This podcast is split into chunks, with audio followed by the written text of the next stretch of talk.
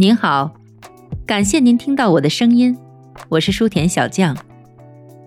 如果说音乐是心灵的避难所，那么书籍则是生命的强心剂。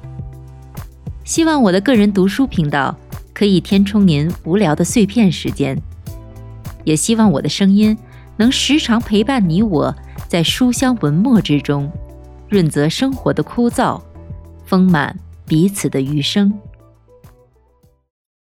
第二十三章：股市坐庄手法大揭秘，警惕匿名内幕人士的言论。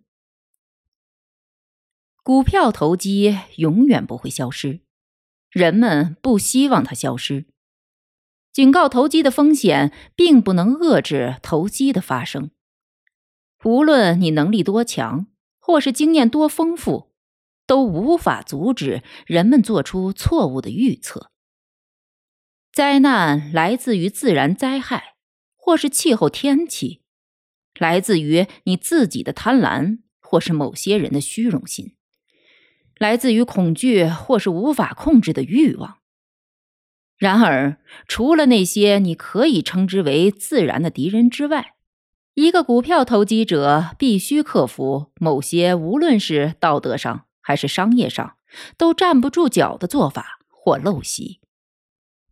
我必须承认，回想二十五年前我初到华尔街时一些常见的做法，很多地方已经改进的更好了。旧式的对赌行已经没了踪影，但是骗人的股票经纪公司依然生意兴隆，吸引着妄图快速致富的男男女女深陷其中。证券交易所的工作非常出色，不仅查处了那些彻头彻尾的骗子们，还要求所有的会员公司恪守交易规则。现在，许多对市场有益的规章制度和限制措施得以严格执行，但仍然还有改进空间。股票投机获利从来都不是一件容易的事。如今更是一天比一天难。不久前，真正的交易者对实际上挂牌上市的每一只股票都非常了解。一九零一年，摩根推出美国钢铁公司时，证券交易所二百七十五只挂牌上市的股票和大约一百只非上市产品，主要是小股票、不活跃的次要股和保息股。缺乏投机吸引力，因此你没有必要去做深入了解。美国钢铁公司只是由小型联合公司组成的大联合体，其中许多公司成立还不足两年。实际上，有相当数量的股票多年之内根本没有任何买卖。今天，正常的挂牌股票大约有九百只。在最近活跃的市场中，有大约六百只股票在进行交易。此外，原有的股票板块或分类更易于追踪。当时的股票板块较少，资金规模也较小，交易者需要寻找的新闻也没有涵盖如此广泛的范围。但在今天，一个投资者可以随意交易。世界上几乎所有行业都有公司在挂牌上市。要保持消息灵通，就必须付出更多的时间和精力。从这一点上而言，对于那些精明操作的投资者而言，股票投机变得更加困难了。投机买卖股票的人成千上万，但能够获利的只是少数。普通的外部人士自然是靠着内幕消息或是谣言传闻交易的，无论是口头的还是书面的，无论是直接的还是间接的，他们一概不问。你无法抗拒普通的小道消息，比如一位一生相交的朋友真诚的希望你可以发家致富，他告诉自己是如何做的。也就是去买卖某只股票，他的初衷是好的，但如果提供的内幕消息是错误的，你能怎么办？公众在面对发布内幕消息的职业人士或骗子时，和面对假钱或假酒时受到的保护是相同的。然而，从事投机的公众们在面对典型的华尔街谣言时，既得不到保护，也拿不到赔偿。证券公司、操盘手、内线团伙及个人用尽各种手法，将自己手中多余的股票以尽可能好的价格卖出，而其中最恶毒的手段，就是利用报纸和股票报价机传播利好消息。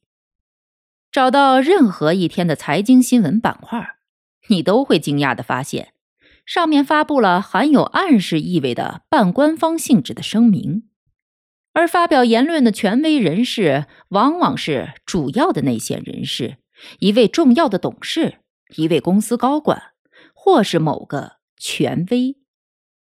在公众看来，这些人应当言之有据。除了对各种投机进行深入研究之外，股票交易者还必须考虑一些与这个华尔街游戏相关的事实。除了千方百计的考虑如何赚钱之外，还必须考虑如何才能不赔钱。知道做什么和知道不做什么几乎同样重要。因此，你最好记住。某种炒作手法几乎出现在所有个股的涨势之中。内线人士发动这种操作的目标明确且只有一个，那就是以尽可能高的利润出货。然而，一般的证券公司客户相信，只有坚持从别人那里了解某只股票上涨的原因，才是一个精明的商人。自然的。炒家们会对涨势进行解释，以便于自己出货。我坚定的相信，如果禁止刊登任何匿名的利好消息，公众的损失将会大大减少。我指的是那些刻意引诱公众买入或持有股票的言论。绝大多数靠着匿名董事或内线人士的权威发布利好消息的文章。其实是在传递毫无根据的言论，误导公众。公众认定这些是半官方的消息，因此值得相信，所以每年亏掉了成百上千美元。举个例子，一家公司在一段时间内主营业务不景气，股票也不活跃。股票报价代表了大众对其实际价值的真正看法。如果股价过于便宜，有人知道后就会买进，股价也会随之上涨；如果股价过高，有人知道后就会卖出，价格也会随之下跌。如果这两种情况都没有发生，就没有人去谈论这只股票，也不会有任何操作。公司经营业务出现转机时，谁会最先知道？内幕人士还是社会大众？你猜，肯定不会是社会大众。接下来会发生什么？如果公司经营状况不断改进，营收增加，公司就有可能重新发放分红。如果分红没有中断，股息就会更高。也就是说，这只股票的价值将会增加。如果说公司经营状况持续好转，管理层会向公众公布这个令人高兴的事情吗？总裁会告诉股东吗？会有仁慈的董事为了那些阅读报纸财经版或者通讯社报道的读者们的利益，发表署名声明告知他们这件事儿吗？还会有谦虚的内线人士像往常那样？采用匿名方式发表公司未来业绩一片大好的声明吗？这一次不会了，一个字都不会有人说。报纸上或者股票报价机上也不会发布任何消息。这只股票价值增长的消息会被小心翼翼的隐藏起来，不让公众知道。与此同时，那些所谓的重要内线人士会进场，将全部便宜股票搜刮一空。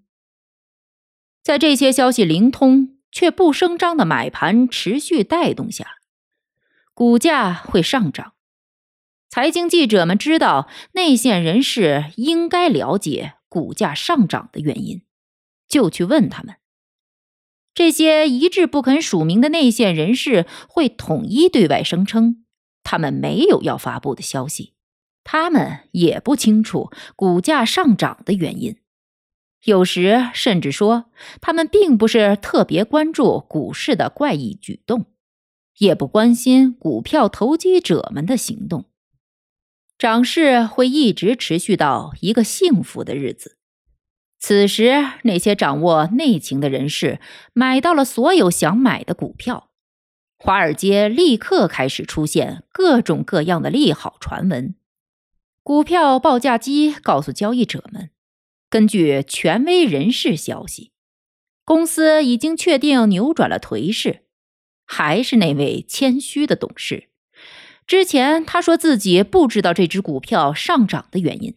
而且不愿意透露自己的名字，但现在却说股东们有足够的理由对公司的前景感到鼓舞。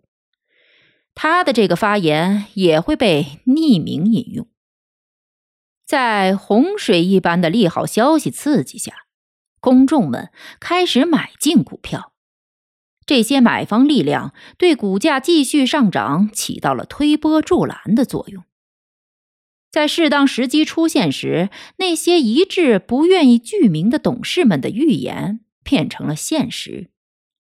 公司开始发放红利或者增加股利，这样一来，利好消息不断增加，不仅数量增多，而且让人热情更加高涨。一位重要董事被人要求对当前行情发表评论。他会告诉全世界，公司经营状况不断好转。一位重要内线人士在百般劝说之下，最终对媒体承认公司盈利惊人。一位与公司有业务往来的知名银行家，在别人的要求下指出，公司销售额大幅增加，在这个行业中前所未有。即便没有新订单。公司夜以继日的赶工，也不知道要几个月才能完成任务。一位财务委员会成员在报纸上用双版发表声明，表达自己对于公众对这只股票表现出的震惊程度表示吃惊。但唯一令人吃惊的消息是，这只股票正在逐步转入下降通道。任何人分析公司即将发布的年报，都会轻而易举地算出这只股票的市场价值比票面价值高出太多了。但无论何种情况，这些乐于和公众互通有无的慈善人士都是匿名的。只要公司盈利继续向好，内线人士看不到公司繁荣缩水的迹象。他们就会一直持有那些低价吸入的股票，没有什么会压低股价。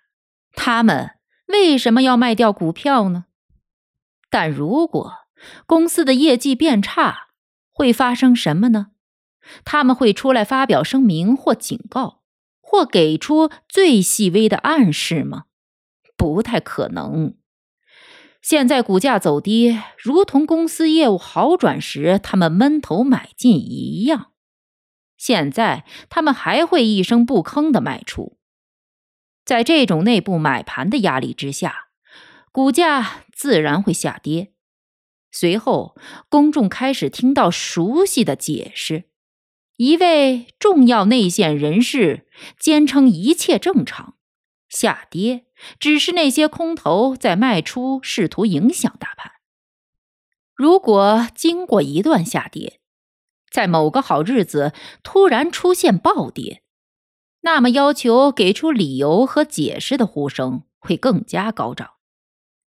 除非有人出来表态，否则公众就会开始担心出现最糟糕的情况。因此，新闻通报会刊登这样的消息：我们要求公司一位重要董事解释股价疲软的原因。他回答说，在面对今天的股价下跌，他所能得出的唯一结论就是空头打压。但基本形势没有变化，公司目前的业务状况比任何时候都要好，除非现在发生完全无法预测的事情。在下次会议讨论股利时，提高股息的可能性会非常大。市场上的空头咄咄逼人，股票疲软显然是空头打压所致，目的是把那些持股不够坚决的人逐出市场。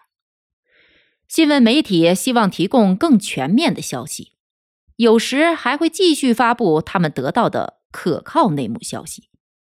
宣称当天股价下跌买入的股票都进了内线人士的口袋，空头将会看到，放空只会让他们深陷其中而无法自拔，总有一天他们会遭到报应。除了听信利好消息买进股票而遭受重创之外，公众因为听从劝告没有及时抛出股票。而蒙受损失的情况也经常发生。重要内线人士希望看到公众被诱导买入他们计划出清的股票。为了达到这一目的，阻止公众卖出他们不希望支撑或者吸进的同一只股票，也是一个好办法。大众看了重要董事发表的言论后，会相信什么呢？普通的外部人士又会怎么想呢？当然是相信这只股票绝不应该下跌，相信这是空头卖出所致。一旦空头停止打压，内线人士就会发动一波涨势进行报复，空头会被迫以高价进行回补。公众们对此深信不疑，因为如果下跌果真是空头打压所致。接下来也的确会按照这个方向发展。然而，这只股票并没有反弹。虽然所有的威胁和承诺都说过对过度放空的空头进行回击，但反弹迟迟不来，而是继续下跌。股价只能如此，因为内线人士为了太多的股票，导致市场消化不良。这只被重要董事和重要内线人士卖出的股票，变成了专业交易者们之间的足球，被踢来踢去，股价不断下跌，似乎看不到尽头。内线人士知道交易情况会严重影响公司未来的盈利，在公司经营状况下一次好转之前，他们不敢去支撑股价。待到再次好转之时，他们又悄无声息的买进，不动任何声色。我从事股票交易多年，对股市一直消息灵通。可以这样说，我想不出有一次是因为空头打压而导致的股价大跌。所谓的空头打压，只不过是基于对真实行情的精准解读而做出的卖出之举。但不能说成是内线抛盘或者内线没有支撑导致的股价下跌。每一个人都急于抛售，那么当每个人都在卖出而没有人买入时，市场将会一片混乱。公众应该坚定不移地掌握一个要点：股价长期下跌的真正原因绝对不是空头打压。当一只股票不断下跌时，你应该猜到其中必有问题，不是市场的问题，就是公司自身的问题。如果是无厘头的下跌，股价很快就会跌到其真正价值之下，这就会带来买盘阻止跌势。实际上，空头卖出股票赚大钱的唯一机会，就是在股价位于高点的时候。你可以拿你的最后一分钱作为赌注，内线人士肯定不会将这个事实公之于众。当然，典型的例子就是纽黑文铁路公司。现在每个人都知道真相了，但当时却只有少数人了解内情。一九零二年，这只股票价格高达二百五十五美元，是新英格兰地区铁路投资的首选目标。这个地区的人们按照拥有这只股票的数量衡量自己的社会地位和受尊敬程度。如果有人说这家公司会破产，他不会因为说这样的话而进监狱，但会和其他疯子一样被关进精神病院。然而，自从摩根先生任命了一位野心勃勃的新总裁之后，灾难开始发生了。一开始，人们并不知道新政会把公司引入窘境，但随着这家联合铁路公司购入一笔笔过于昂贵的资产。一些眼光犀利的观察人士开始怀疑梅伦的政策是否明智。一套二百万美元购买的电车系统，转手以一千万美元卖给了纽黑文铁路公司。有一两位勇敢人士以下犯上，指出管理层行事鲁莽，暗示说，即便是纽黑文这样的公司，也承受不了这样的挥霍。但这些言论。最终石沉大海。第一波看到大难临头的人，当然是内线人士，他们逐渐认识到公司的真实经营状况，于是减少持股。在他们的卖盘打压之下，以及不予支持的态度之下，这家新英格兰地区昂贵的镀金铁路股票开始走弱。和往常一样，人们开始质疑。要求给出解释，而解释如同平常一样立刻出现了。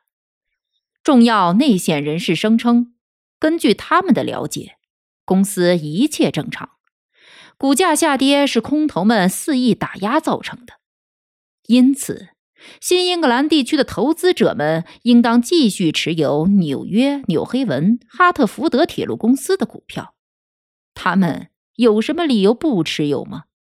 内线人士不是说没有任何问题，正在控诉空头抛盘吗？公司不是继续宣布发放股利吗？与此同时，公司承诺的逼空并没有出现，股价创下新低，内部抛盘变得越来越急迫，而且毫不掩饰。然而，波士顿的公益人士要求对此做出合理的解释时，却被人指责为股票投机客和蛊惑民心者。这只股票跌得如此之惨，使新英格兰地区想追求安全投资和稳定股利的每一个人都遭受了重大亏损。这只股票从二百五十五美元创纪录的跌到了十二美元，这绝对不是空头打压的结果，也不可能是空头力量所致。跌势并非由空头操作引发，也不会因此而一路下跌。内线人士一路卖出，而且卖到的价格总是比他们在说明真相或允许公布真相的情况下要高。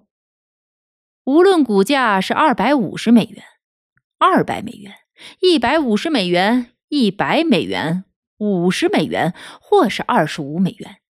任何价格都显得过高。内线人士知道这一点，而公众却一无所知。公众从赚钱的角度会认为，他们在买卖一家公司的股票时，如果只有少数人才能知道全部真相，这会对他非常不利。过去二十年跌得最惨的那些股票，都不是空头打压造成的。但这种冠冕堂皇的解释，轻而易举的就被公众接受了，成为导致公众亏损成百上千美元的罪魁祸首。在这种解释之下，不看好股票的人继续持仓观望，他们本来要清仓，现在却期望空头停止打压后，股价会立刻反弹。以前我常常听人指责基恩，在他之前，大家习惯指责查理·沃瑞肖夫或安迪生·卡马克。后来，我也成了替罪羊。我想起了因特维尔石油公司的故事。这只股票由一个内线集团在后面拉抬股价，在股价上涨过程中找到了一些买家。这些做手把股价炒到五十美元后开始抛售，于是股价迅速下跌。随后，舆论开始像往常一样要求解释因特维尔股价走低的原因是什么。提问的人太多了，问题的答案成了新闻。有一家财经媒体去采访最了解因特维尔石油公司股票上涨内情的证券公司。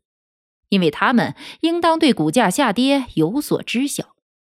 当新闻记者要求他们给出一个可以对外刊登并且可以在全国传播的理由时，这些证券公司，也就是多头集团的成员们是怎么说的呢？他们说，是拉里·利文斯顿在打压股市。这还不够，他们补充说，他们正准备对付利文斯顿。但因特维尔的内部集团继续抛售，当时每股价格停留在十二美元左右，而且他们还可以把它卖到十美元以下，但平均卖出价依然高出他们的成本价。